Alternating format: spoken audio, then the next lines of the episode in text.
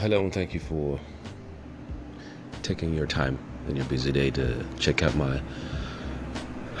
my podcast and basically we just entered 2018 and I'm trying this new application out. I saw it on uh, Instagram. Gary Vee mentioned it and I quickly hopped onto it to see how far I could push this podcast as the years progressing. For the longest time, I've been wanting to take some time out to pen my thoughts, but why pen them when you can voice them? Especially if you believe that your voice is a very pleasant one, right? But anyway, without further ado, the main purpose of this podcast is to encourage people to be the best version of themselves, the best, be the best you that you could possibly be. And it's not like I have anything new that you haven't heard before, but I'm just sharing it from my perspective, from how I have walked this journey of life. And of course, if you have anything to share, feel free.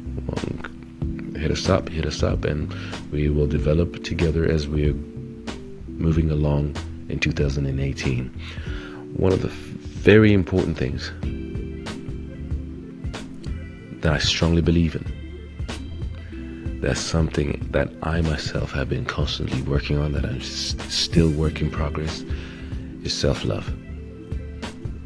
There's a song I once heard, and there's a line that caught my attention the very first time I heard that line. I started being attentive to self love, and it, this, this quote was Some people don't love themselves, so their perception of love is tainted. I feel and believe that this quote has so much meaning in it. And if you take some time to think about it and think back in your past or in your mm-hmm. present about how you value yourself and how the lack of self value or self love has affected your interaction with other people. And I'll reiterate some people don't love themselves, so their perception of love is tainted. Now, my dear friends, what this solely means to me is without without loving yourself, the ability to love the next person becomes therefore impossible. And I have seen in some of my interactions with other people in some of my past relationships where I had no self love. I didn't understand what self love was. But here I am trying to show love to the next person. And to a certain extent, I strongly believe that this is why some of these relationships didn't work because I had a vague understanding of what love is because I myself was empty of this self love. Now, over the years, as I have mentioned earlier on, I have been paying attention, very close attention to how I interact, first of all, with myself I used to not enjoy time alone. I found time alone as being lonely moments.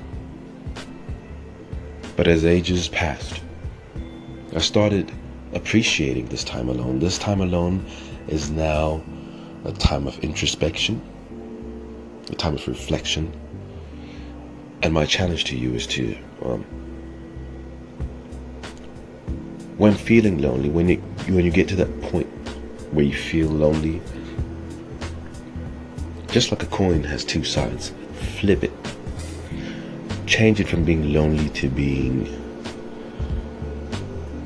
alone in your space, in your zone, in your element, where only you reside without the pressure of, of, of social media, without the pressure of, of your workplace, your friends, your family. Take this time reflect on your past year, the previous week, month, previous day. Take this time to introspect. Take this time to find out who you really are. Take this time to understand your likes and dislikes and why you like and dislike these things. And we will catch up on the next podcast.